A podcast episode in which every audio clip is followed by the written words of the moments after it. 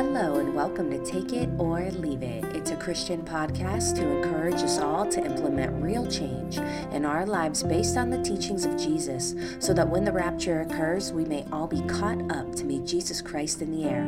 It's about spreading the gospel of Jesus Christ, our Savior and Lord. I'm your host, Maddison Santiago.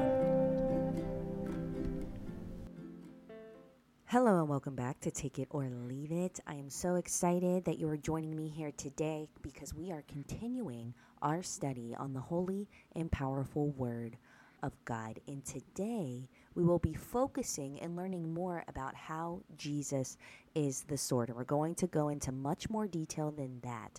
But I want to remind you and encourage you today that it's Jesus who teaches us that if you abide in my word, he says, you are my disciples indeed, and you shall know the truth, and the truth shall make you free. This is John chapter 8, verses 31 and 32, and I'm going to read it again. Then Jesus said to those Jews who believed him, if you abide in my word, and you are my disciples indeed, and you shall know the truth, and the truth shall make you free. Amen. Thank you, Jesus. We've completed the study on the second kind of ground in the parable of the sower, which is mentioned in Mark 4, the stony ground where the word of God or the seed fell onto in the person, right? Because remember, the grounds represent a specific type of person.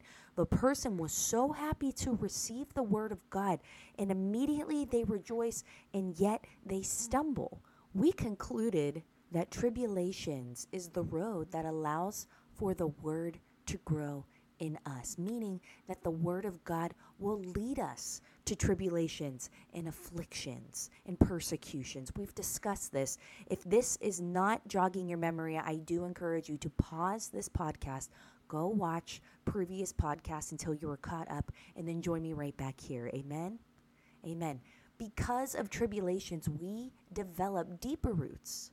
We are more steadfast, meaning when the persecution comes into our lives, we're anchored. Amen. We're anchored and we remain in Christ no matter what. The tribulations, afflictions, and persecutions is God's process of making candidates for heaven. Amen. Difficult is the way, and only few shall find it, meaning few will find heaven. It's Jesus who says that difficult is the way, and only few shall find it. There's a narrow road we are to find and walk. On that road are many trials and tribulations. This is mentioned in Matthew chapter 7, verses 13 and 14, and I encourage you to read that on your own. We have to put to death flesh. Flesh cannot travel on the narrow path, and I'm talking spiritually. We must die to our flesh and kill self, but spiritually, okay, not physically. We are required to die spiritually to ourselves every day so that we can reach the victory. And this is the battle that we will see on the narrow path. You know, Apostle Paul, he did not change for nothing. He was changed as he was serving the Lord. Apostle Paul shared of his growth and said it was because of tribulation, which is lined up to the teachings of Jesus Christ.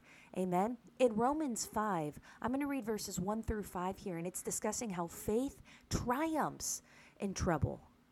And it says in verse 1, therefore, having been justified by faith, we have peace with God through our Lord Jesus Christ. So through our Lord Jesus Christ is why we have peace, okay? Verse 2, through whom also we have access by faith into this grace in which we stand and rejoice in hope of the glory of God. So we have access to this through Jesus. Verse 3, and not only that, but we also glory in tribulations. And you read that right. When we encounter tribulations, we glory in it, knowing that tribulation produces perseverance. I can't stress enough that we glory. We glory in tribulations because some people, as soon as they encounter tribulations, afflictions, persecutions, as soon as they encounter troubles, they're sad and disappointed. Why? Because they're struggling. They're worried about their reputation. They start to focus on themselves. Tribulations, we learned here, produces perseverance. Perseverance is the ability to stay focused to finish a task, okay? It's not like someone who is easily distracted when serving God and then suddenly they're not serving. Maybe they're in church and then they're not in church, right? I'm talking about perseverance.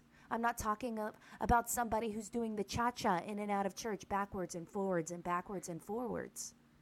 Paul said, I glory in tribulation. Why? Because we are living in the Word of God. Amen? Perseverance is not patience, okay? Those are commonly mixed up. Perseverance is not patience because patience is being able to persevere without being angry. So though you are encountering tribulations, you're not angry, right? You're glorying in it.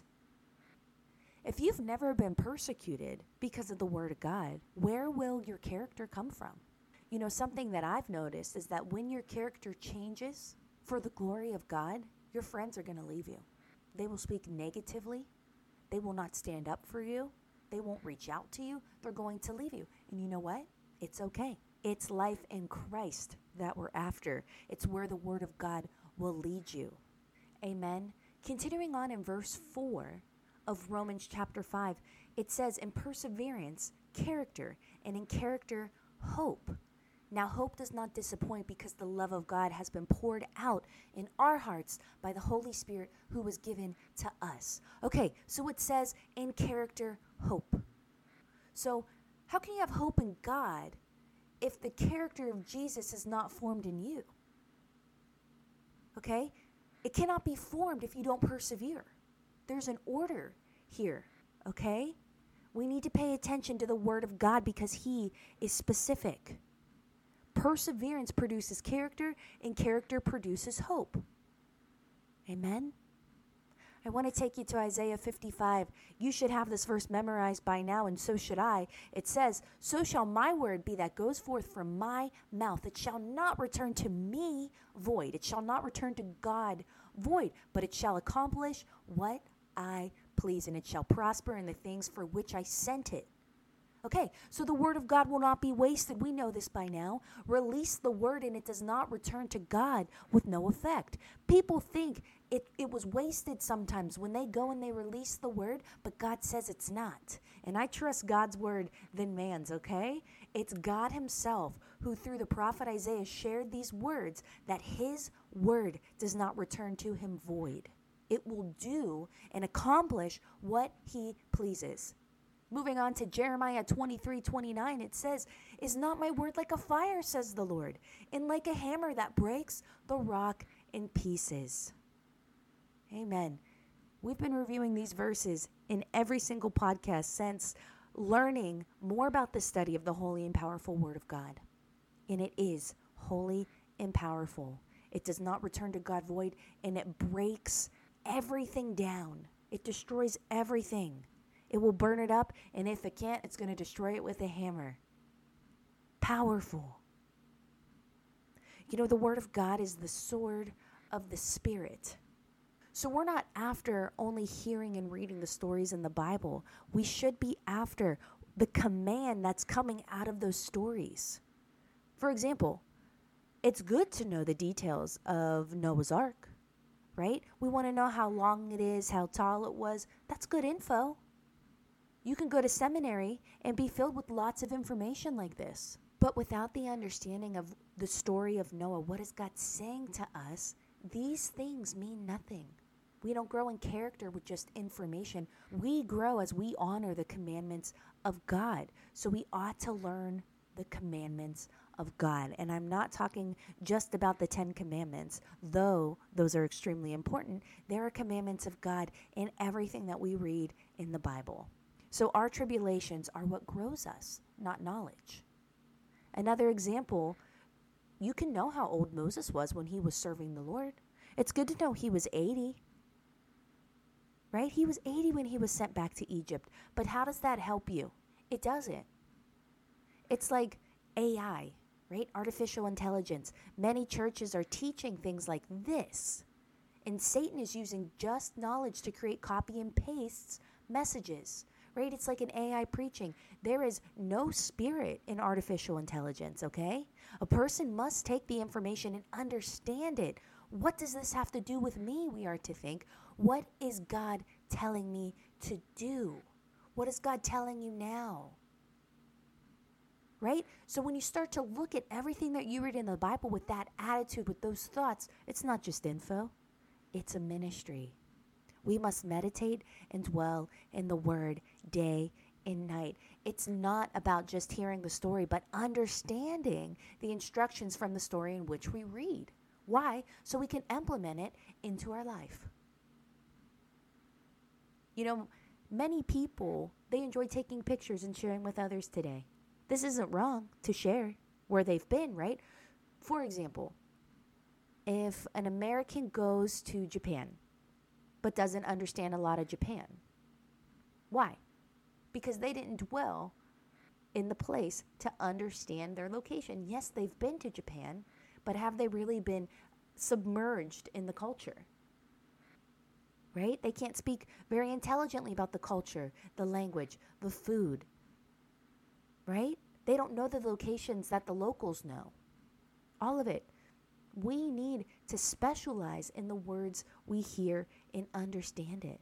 Because as we seek it and we grasp God's command, we will understand that this is essential to our spiritual growth. And then what? We grow spiritually. We must submerge ourselves into the Word of God. The narrow way will produce perseverance, which produces character, which produces hope. Perseverance, character, then hope. Say that. Perseverance, character, then hope. In the Word of God, there is meat for us to eat. The Word of God has nutrients we need to absorb. Praying as we read and as we're learning, Lord, what do you want me to do? What change do you want in my life? Help me. I want to know what you're saying to me. And we need meat every day or we become weak. It's the same way with the Word. Without it, without the Word, we weaken spiritually. And then what? When we're spiritually weak, the enemy moves in. So we need the sword. The Word is the sword of the Spirit. And together, the Word and the Holy Spirit work inside of you and me. Okay? Jesus is the will of God, and Jesus is the Word. You see, everything works together. The Word is the sword, so Jesus is the sword. You can't have Jesus without having the Holy Spirit. And you cannot have the Holy Spirit without having the Word. There are so many churches today filled with Christians cheering and saying hallelujah when they hear the Word, but they don't have the Word, meaning they don't truly understand. So I don't understand how you're celebrating. Jesus is the Word. I want to take you to John 1. And it says, in the beginning was the Word, and the Word was with God, and the Word was God. It's complicated. But that is what this verse is saying. Verse 2, he was in the beginning. All things were made through him, and without him nothing was made that was made. Okay, so in the beginning the Word was with God, and the Word was God. We also see some pronouns here. The Word is male. Jesus came into the world as the sword. Okay, he's a male. I want to take you to Matthew chapter 10, verses 34. We're going to read to verse 37. And it says, do not think that I came to bring peace on earth. I did not come to bring peace, but a sword. For I have come to set a man against his father, a daughter against her mother, and a daughter-in-law against her mother-in-law. And a man's enemies will be those of his own household. He who loves father or mother more than me is not worthy of me. And he who loves son or daughter more than me is not worthy of me. So remember that Jesus is the Word and the sword. What we learn here is that Jesus came to divide. Christ brings division. Jesus came to sever relationships. We're going to review this again later in this podcast. What we need to understand is that today, churches need to teach the true teaching of Jesus. And you don't need a big building to do this or many members. Did you actually know today that there are cursed nations because they love families more than Jesus? They love their families more than God, despite how clear his words are. They may know the name of Jesus, right? They may even go to church, but they still live in their culture of family first. Those nations do not prosper. They're never giving, only receiving. Why? because Jesus comes as a sword. If you love anyone more than him, you're not worthy of him. You're not going to be blessed. Did you also know that if you are not making changes in the kingdom of God, that you don't need to worry about demons? Why? Well, demons aren't worried about you. Unless we are resisting the devil, we will not grow spiritually. We are to sin no more. God said that. The understanding of the word is critical, meaning our grasping of the Lord's command and what he says, whether it's a story or a parable, it's needed for spiritual growth. The words that we hear, we must also understand. When we learn and listen, we must understand what it is God is telling us to do. There's always a lesson, and it's what we need to grow spiritually. We take the word and we understand it. We identify the meat of the word so we can chew it.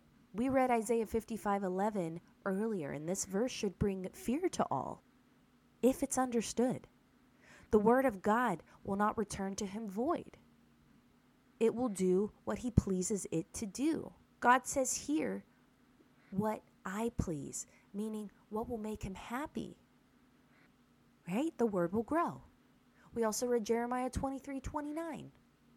We've read this again in several podcasts, but I want to remind you that the fire can't burn everything, and the Lord knows that. He created everything, so he mentions the hammer. And I have a question for you. Have you ever asked God to speak to you? Are you waiting for the audible voice from God? Meaning a voice that you can physically hear? I think it's important that we learn how God speaks to us through his words. And I want to take you to Matthew chapter 4, verse 4. And it says, "But he answered and said, 'It is written, man shall not live by bread alone, but by every word that proceeds from the mouth of God.'" So we read the words in the holy book, right? The Bible, the words of God. We partake it and understand it. We meditate upon it so that we can understand and abide in it and execute the calling in our life.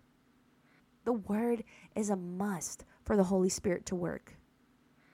Remember, the word of God is the sword of the Spirit, and we can look to God's word to confirm that. In Ephesians chapter 6, verse 17, this is about the armor of God, but verse 17 says, "And take the helmet of salvation, the sword of the Spirit, which is the word of God." There it is right there. So how can the Holy Spirit work without the word of God? You know, don't take your Bible when you war with demons, a physical Bible or a cross that is often pictured in movies, right? That doesn't help you in those moments. It is you that must present yourself with a life that pleases the Lord, meaning you are living a life that he commands, resisting the devil, putting sin to death daily. The words will be in your hearts, engraved and understood. The demons will be resisted if you do that. And they're going to flee from you. That is the promise of God, and it's in his holy words. Demons see the way that you live. They're in the air. We discussed this deeply when learning the breastplate of righteousness. So when you try to rebuke demons, when you're not living a Christ-like life, the demons will stay. They may even laugh at you. They see you. Do you remember when Jesus showed up to the possessed man?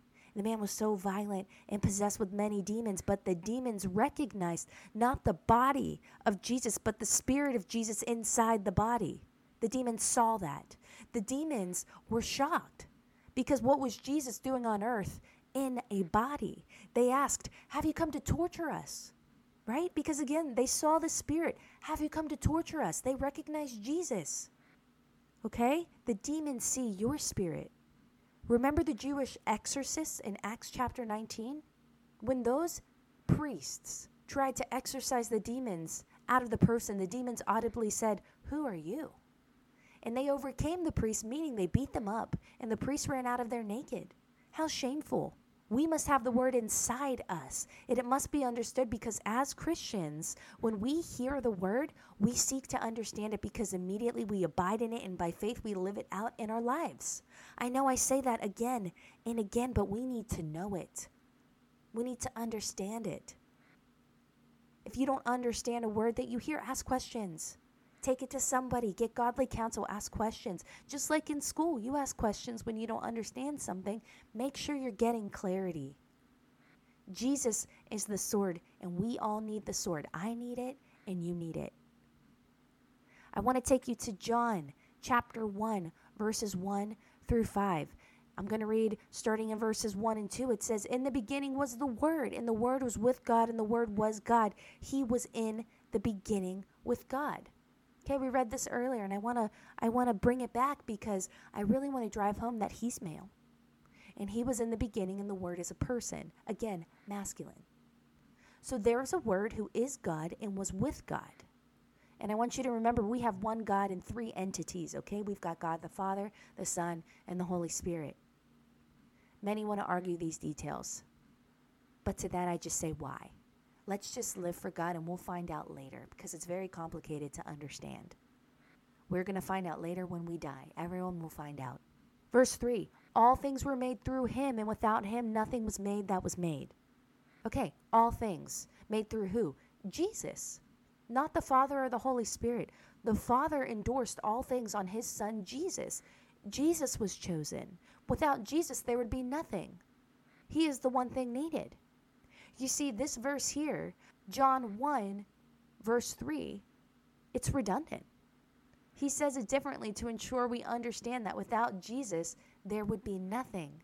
We read Matthew 10, 34 to 37 earlier, but I want to break this down further for you, and I hope you're taking good notes because this podcast is filled with so much scripture.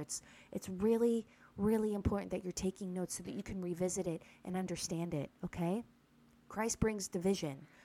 Matthew 10, verse 34, it says, "Do not think I came to bring peace on earth." Jesus is saying this. "I did not come to bring peace, but a sword." So what is a sword? It's a weapon, right? We've all seen a sword. It cuts and it divides things. Verse 35, "For I have come to set a man against his father, a daughter against her mother, and a daughter-in-law against her mother-in-law." So do you love your family? I do. Many say they love God more, but their life says otherwise. This is the doctrine of demons, because God is clear here that he's going to set man against his father or daughter against his mother. To say it the other way, love your family more than God, that's a doctrine of demons, switching the order. For example, don't love your neighbor more than God, but some strive to love neighbors more rather than live a godly life. Okay, verse 36, "And a man's enemies will be those of his own household." So does the Lord say your enemies can be those of his own household? No. Jesus says he will be. It will happen. You cannot follow Christ and be yoked with unbelievers. You will have to step out of your culture or your love of family to serve God. God is explaining that it will be an inside job. There'll be enemies in your own home, not your neighbor. You know, Satan's very smart. Don't downplay Satan. Jesus is the greatest and the most powerful, of course. But don't think that Satan is a powerless fool. He's smart. Okay? The more that we need to abide in Jesus, right? To resist. Verse 37, "He who loves father or mother more than me is not worthy of me, and he who loves son or daughter more than me is not worthy of me." So you must love Jesus more than you love your family or yourself. Make sure your husband or wife loves the Lord more than you. You have to love your children, yes, but not more than God. You can't condone wrong things. We side with Jesus all the time. How can the Holy Spirit work inside a man without the understanding of the Word of God? Remember, demons are not afraid of the Bible. They know it better than most humans. But the demons fear those who understand the Word of God and abide by it. Without the command of God alive in us, we won't be a match for Satan. Don't you want to be steadfast in the Lord, one who's bold and armed with the knowledge of God? I do. We're almost to the end here. I want to take you to John chapter 14, verse 26, where it says, "But the Helper, the Holy Spirit," so that's a capital H, right? The Helper, the Holy Spirit, "whom the Father will send in my name, he will teach you all things and bring to your remembrance all things that I said to you." Jesus said that. So your remembrance, so all things Jesus said. How? By his words, not his audible words. Okay? How can the Holy Spirit remind us if we have nothing inside of us? We must have the understanding of the Word in us, and that's up to us.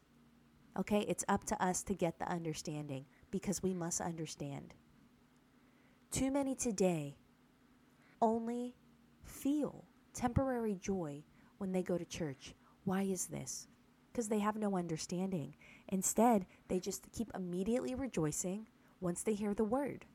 But people must understand the command of God in those words. Jesus left earth and sent the Holy Spirit, and it is him. Right? Remember, we serve a God 3 in 1. The Holy Spirit is Jesus and is God. The Spirit is the one teaching you all things today. You see, without the Word of God, the Holy Spirit can't work. It's the Holy Spirit that as you are encountering life, He says inside of you, remember this verse? He convicts us. He teaches us. He guides us. He is the power we need inside of us. The Word of God does not return to Him void. It can bless you if you listen or curse you if you ignore it, and that's the truth. Too many are waiting for an audible voice. It's just an excuse. Everything you need to know is in His words, in the Holy Bible, and it's accessible to you today. The voice of God is heard within a man or woman by the Spirit, by the Holy Spirit. If it's not heard, then the Word of God is not in a man or woman. It's as easy as that. The Word comes to us, amen? And by faith, we exercise the command of God in our life. Faith comes from hearing, remember. In closing, Romans chapter 10, verses 15 to 17 say, and how shall they preach unless they are sent? As it is written, how beautiful are the feet of those who preach the gospel of peace, who bring glad tidings of good things. But they have not all obeyed the gospel, for Isaiah says, Lord, who has believed our report? So then faith comes by hearing, and hearing by the word of God.